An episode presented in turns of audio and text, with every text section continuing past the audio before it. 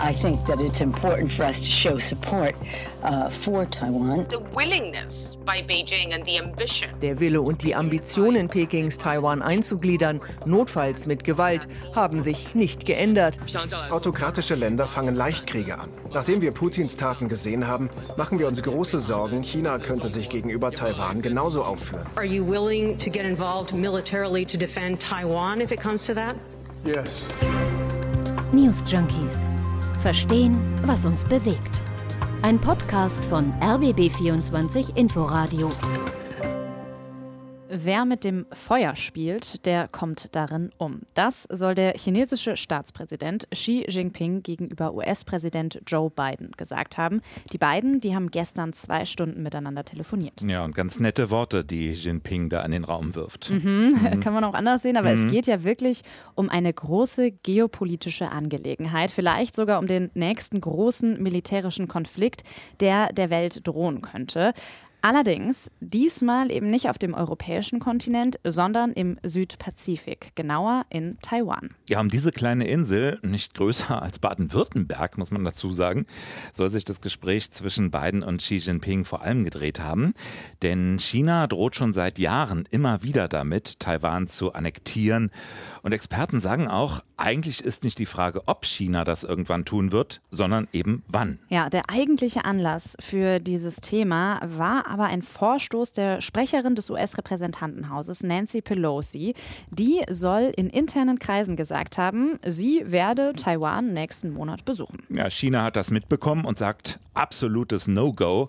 Daher auch dieser Satz mit dem Feuer. Und tatsächlich, würde Pelosi Taiwan besuchen, wäre das schon keine ganz kleine Sache. Nee, was da alles drinsteckt in dieser Causa Pelosi, aber auch in dem Konflikt zwischen Taiwan und China an sich und warum es immer wahrscheinlicher werden könnte, dass China ernst macht, darüber reden wir jetzt. Lass uns an dieser Stelle vielleicht ein kurzes Geopolitik-Briefing machen mhm. und äh, uns mal den Status von Taiwan anschauen. Dann versteht man diesen Konflikt nämlich viel besser. Ja, also Taiwan. Wie gesagt, es ist eine echt kleine Insel im Südpazifik, geografisch nicht weit von China entfernt. Die beiden Küsten trennen tatsächlich nur etwa 160 Kilometer. Politisch könnten sie aber nicht weiter voneinander entfernt sein. Taiwan ist demokratisch und China ist eben regiert von der kommunistischen Partei mit einem autoritären Staatschef. Von Taiwan kann man übrigens durchaus bis nach China gucken, denn vor der Küste liegen zwei kleinere chinesische Inseln und die sind eben nur zehn Kilometer entfernt. Also man hat sich immer im Blick. nur was genau an Taiwan jetzt chinesisch ist oder nicht, das ist nicht so einfach. Mhm. Für Xi Jinping scheint die Sache klar.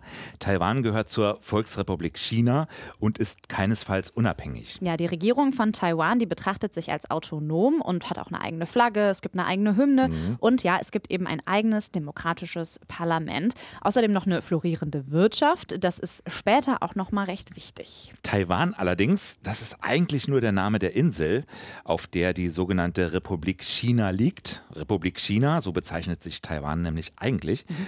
Und diese Republik China, die existiert schon viel länger als die Volksrepublik.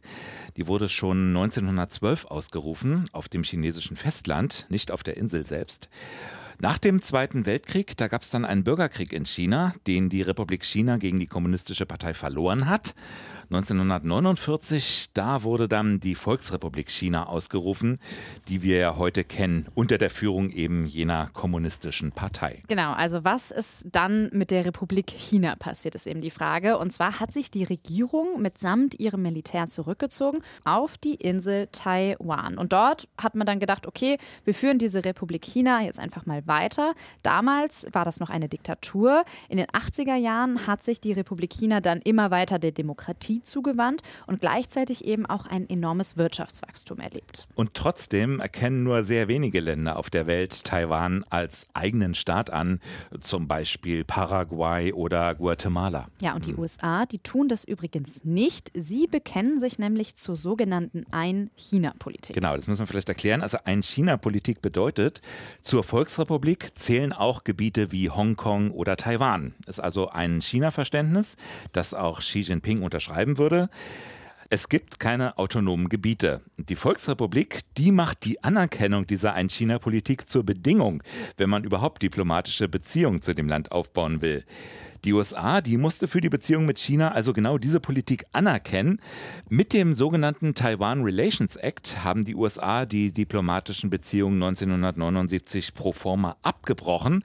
Aber, und das ist wichtig, trotzdem sagen die USA, jede Bedrohung Taiwans betrachten wir auch als Gefahr für die Sicherheit im Südpazifik und auch als Bedrohung der Sicherheit für die USA. Ja, und das liegt auch daran, dass die USA beispielsweise wichtige wirtschaftliche Beziehungen zu Taiwan pflegt. Das taiwanesische Unternehmen TSMC beispielsweise, das ist der drittgrößte Hersteller von sogenannten Halbleitern. Die braucht man ja zum Beispiel für die Herstellung von Mikrocomputerchips. Ähm, die Zeit, also die Zeitung, die Zeit, die zitiert Ex-Google-Chef Eric Schmidt, wenn Taiwans Chip-Produktionskapazitäten wegfielen oder in die Hände Chinas gingen, dann wäre der amerikanische Technologiesektor am Boden zerstört. Angesprochen auf die Frage, ob die USA Taiwan im Zweifel verteidigen würden, sagte Biden im Mai: Are you willing to get involved militarily to defend Taiwan if it comes to that? Yes. Ja, Xi Jinping, der chinesische Staatspräsident hingegen, der hat eine ganz klare andere Agenda. Er will bis spätestens 2049, dass Taiwan wieder zur Volksrepublik China gehört.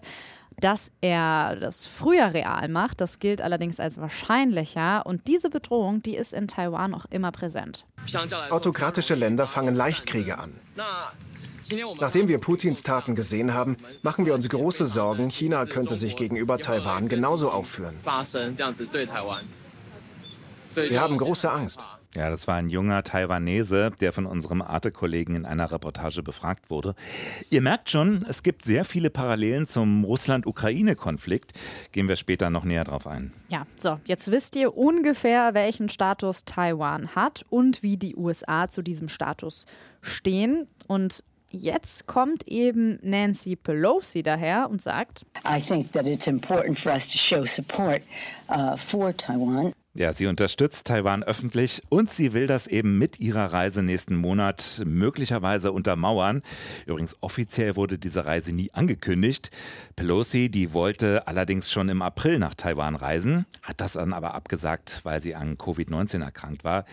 Jetzt scheint sie aber ernst machen zu wollen. Ja, und wie reagiert die US-Regierung? Nicht begeistert, Hm. obwohl Biden sagt, dass er, haben wir ja gehört, Taiwan militärisch verteidigen würde und die USA übrigens auch regelmäßig Waffen nach Taiwan liefern. Man hat Pelosi wohl inoffiziell gebeten, diese Reise doch bitte bleiben zu lassen. In einem Interview sagte Biden, es sei jetzt keine gute Zeit, um sich in militärische Dinge einzumischen. Man kann sich vorstellen, dass ihm das jetzt gerade nicht passt. Es ist ja auch schon genug los. Also ein weiterer militärischer Konflikt käme gerade echt ungünstig.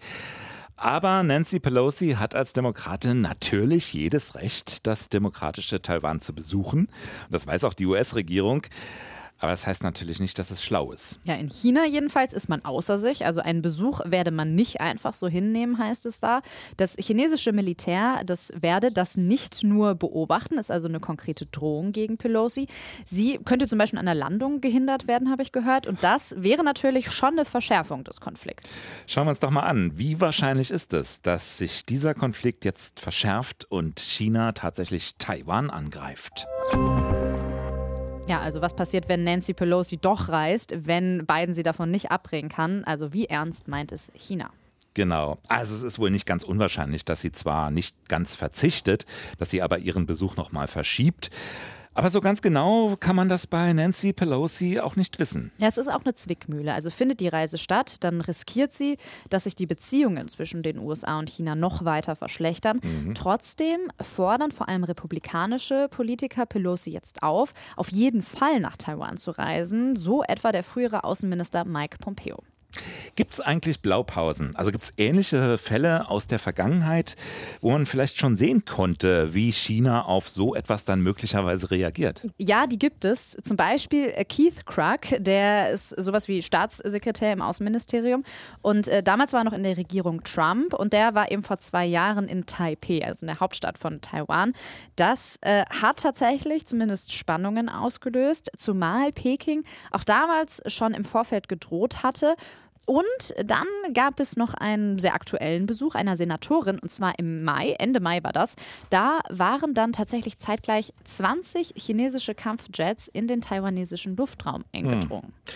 Diesmal haben staatliche chinesische Medien ja auch explizit von militärischer Gewalt gesprochen, also gedroht, mhm. dass man zum Beispiel eine Landung von Pelosis Flugzeug in Taiwan, dass man die verhindern werde. Genau, das hält aber zum Beispiel dieser erwähnte Keith Krug für einen Bluff. Er sagt, es sei viel gefährlicher, die Reise jetzt abzusagen. Sonst könne sich China ermutigt fühlen, Taiwan genauso zu behandeln wie Russland, die Ukraine. Er sagt, Putin will die Geschichte umschreiben und genauso ist es mit Xi Jinping. Taiwan war ebenfalls nicht immer Teil Chinas. Und noch nie Teil der Volksrepublik anders als die Ukraine, die war ja immerhin mal Teil der Sowjetunion. Ja, also diese Vergleiche, die werden jetzt zwangsläufig einfach gezogen, haben mhm. wir vorhin auch schon mal erwähnt. Es ist auch kein Zufall, dass dieses Thema Taiwan jetzt auf die Tagesordnung rückt, seit dem Angriff Russlands auf die Ukraine. Und genauso wenig ist es auch kein Zufall, dass äh, Pelosi da jetzt, eben genau jetzt gerade ihren Besuch machen will. Das ist einfach ein Zeichen. Genau, und jetzt gerade, unabhängig von ihrem Besuch, sind die Spannungen in der Region im Südpazifik äh, so groß wie lange nicht mehr. Da ist die Rede von zunehmenden Cyberangriffen, von Verletzungen des Luftraums durch chinesische Flugzeuge, äh, von Militärmanövern, die ausgerechnet jetzt dort stattfinden und bei denen die chinesische Seite nach eigenen Angaben auch Angriffe übt. Also mehr Provokation geht ja kaum. Ja, und es ist auch kein Wunder, äh, dass bei vielen da jetzt einfach diese Sorge wächst, dass China jetzt eben im Schatten des Krieges in der Ukraine seine ständigen Drohungen ja mit der Eroberung der Insel wahrmachen könnte. Das haben wir ja vorhin gehört von diesem jungen Taiwanesen. Russland selbst übrigens ähm, hat sich dazu schon mal eindeutig positioniert. Außenamtssprecherin Maria Sacharowa. Wir gehen davon aus, dass es nur ein China gibt. Die Regierung der Volksrepublik ist die einzige rechtmäßige Regierung. Sie vertritt das gesamte China und Taiwan ist Teil Chinas. Ja, das hätte Peking nicht schöner formulieren können. Aber umgekehrt, die Position Chinas zu Russlands Angriff auf die Ukraine, hm, die ist ja noch wichtiger für das Handeln Chinas jetzt, die ist ja kaum einzuschätzen. Einerseits hat China den Angriff bislang nicht verurteilt. Stattdessen hieß es von Außenminister Wang Yi, westliche Länder würden mit zweierlei Maß messen. Sie betonten die Souveränität der Ukraine, würden aber Chinas Souveränität über Taiwan nicht anerkennen. Ja, könnte man auch anders interpretieren. Ne? Also, könnte dass man, man vielleicht sagt, die Souveränitäten der Ukraine und Taiwan, die kann man vergleichen. Beide müssen sich eben mit einer benachbarten Supermacht äh, auseinandersetzen, müssen mit der klarkommen. Und diese Supermacht stellt ja die ganze Zeit überhaupt deren Existenzrechte in Frage. Frage. Ja, und auch die Berichterstattung in den Medien in China, die lässt offenbar keine Fragen offen bezüglich Gut und Böse. Es berichtet jedenfalls ARD-Korrespondentin Eva Lambi-Schmidt. Russland und China, ähm, die haben gemeinsame Feindbilder, die NATO und die USA. Und das nicht erst seit Kriegsbeginn. Also grundsätzlich geht es in China immer gegen die USA. Auch in den chinesischen Staatsmedien sieht man das immer ja, sehr deutlich. Karikaturen und Texte zum Beispiel, die andeuten, die USA würden immer Krisen und Kriege anfangen verfachen. Die USA würden den wirtschaftlichen Aufstieg Chinas verhindern wollen. Die USA würden Bündnisse machen und geopolitische Blöcke bilden wie die NATO. Und das alles bedrohe den Frieden. Und deshalb sind die Menschen hier in China auch zunehmend Amerikanern und Ausländern skeptisch gegenüber. Ein Auszug aus einem Podcast war das, der Reihe Weltmacht China. Was macht China zur Weltmacht? Was macht die Welt mit China? Findet ihr in der App der ARD Audiothek. Bislang gibt es sieben Ausgaben, aber kommen regelmäßig neue dazu. Und da gibt es dann ganz viel Einblick in das, was in China gerade so passiert. Echte Empfehlung. Mhm, sehr interessant. Also. China lehnt Sanktionen gegen Russland ab, lehnt aber auch den Krieg nicht ganz ab, mhm. also zumindest nicht so sehr, dass es Russland zum Stoppen auffordern würde. Das wäre ja, kann man so sagen, also China wäre vielleicht das einzige Land auf dieser Welt, das da bei Russland noch was erreichen könnte. Ja, also das ist alles sehr unberechenbar. Beispiel Sanktionen. Ja, China lehnt Sanktionen ab, achtet aber dann doch gleichzeitig darauf, die des Westens nicht zu verletzen. Sagt jedenfalls Alexander Gabujew, China-Experte der Carnegie Stiftung in Moskau. China hat von Beginn des Ukraine-Konfliktes an genau begriffen, wo die roten Linien des Westens sind. Es sind zwei. Erstens, keine Verstöße gegen die Sanktionen. Zweitens, keine Waffen- und Munitionslieferungen an Russland. China überschreitet keine dieser beiden roten Linien.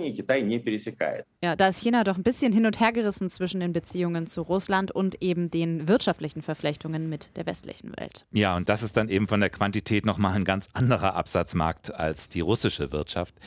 Also China laviert zwischen Russland und dem Westen und das nicht zum ersten Mal, findet jedenfalls China-Experte Alexander Gabujew. China ist in einer sehr vorteilhaften Position. Es sitzt keineswegs zwischen den Stühlen, sondern bequem auf einer breiten chinesischen Mauer, ohne sich auf einer der Seiten wirklich einzumischen. Ja, und andere sagen sogar, China ist ein Land ohne echte Verbündete. Also China sieht all das, beobachtet all das und jetzt eben die Frage, könnte sich China jetzt tatsächlich ermutigt fühlen, Taiwan im Schatten des Ukraine-Krieges anzugreifen? Ja, und da ist China doch vorsichtig, so Helena Legada, Expertin für Außen- und Sicherheitspolitik beim Merix-Institut für China-Studien. Der Wille und die Ambitionen Pekings, Taiwan einzugliedern, notfalls mit Gewalt, haben sich nicht geändert. Aber die russische Invasion in der Ukraine könnten die Zeitschiene und Pläne verschoben haben. Andere sagen, China beobachtet jetzt vor allem, wie der Westen reagiert. Und da könnte China eben auch beobachten, wie EU und NATO gerade zusammengerückt sind, wie der Westen keine Sanktionen scheut. Und das schreckt er dann vielleicht auch ab. Ja, also vielleicht ja auch diese doch klaren Worte von Joe Biden. Also der US-Präsident, der hatte ja gesagt eben, man hätte da diese Verpflichtung, Taiwan im Angriffsfall beizustehen militärisch. Aber das heißt natürlich noch lange nicht, dass China nicht angreifen wird oder sich davon beeindrucken lässt. In Taiwan jedenfalls bereitet man sich vor, also inspiriert von der Ukraine, können sich dort mittlerweile 70 Prozent der Menschen vorstellen, im Kriegsfall der Armee beizutreten. Ja, also die Lage verschärft sich. Ob und wann China wirklich ernst macht, das weiß natürlich niemand. Aber auch wenn jetzt die aktuelle Situation rund um den Krieg in der Ukraine nicht zu einem Angriff führt, aufgeschoben ist vielleicht auch nicht aufgehoben. Also für Peking jedenfalls ganz bestimmt nicht. Ja, und damit verabschieden wir uns für diese Folge bei den News Junkies. Ihr wisst ja, uns gibt es momentan nur einmal die Woche, also müsst ihr euch wieder eine Woche gedulden, bis es weitergeht. Und bis dahin schreibt uns gerne Themenvorschläge, Kritik, Wünsche an newsjunkies@rbb24-inforadio.de. Euch noch ein schönes Wochenende und bis zum nächsten Mal. Tschüss. Tschüss. News Junkies. Verstehen, was uns bewegt. Ein Podcast von RBB24 Inforadio. Wir lieben das Warum.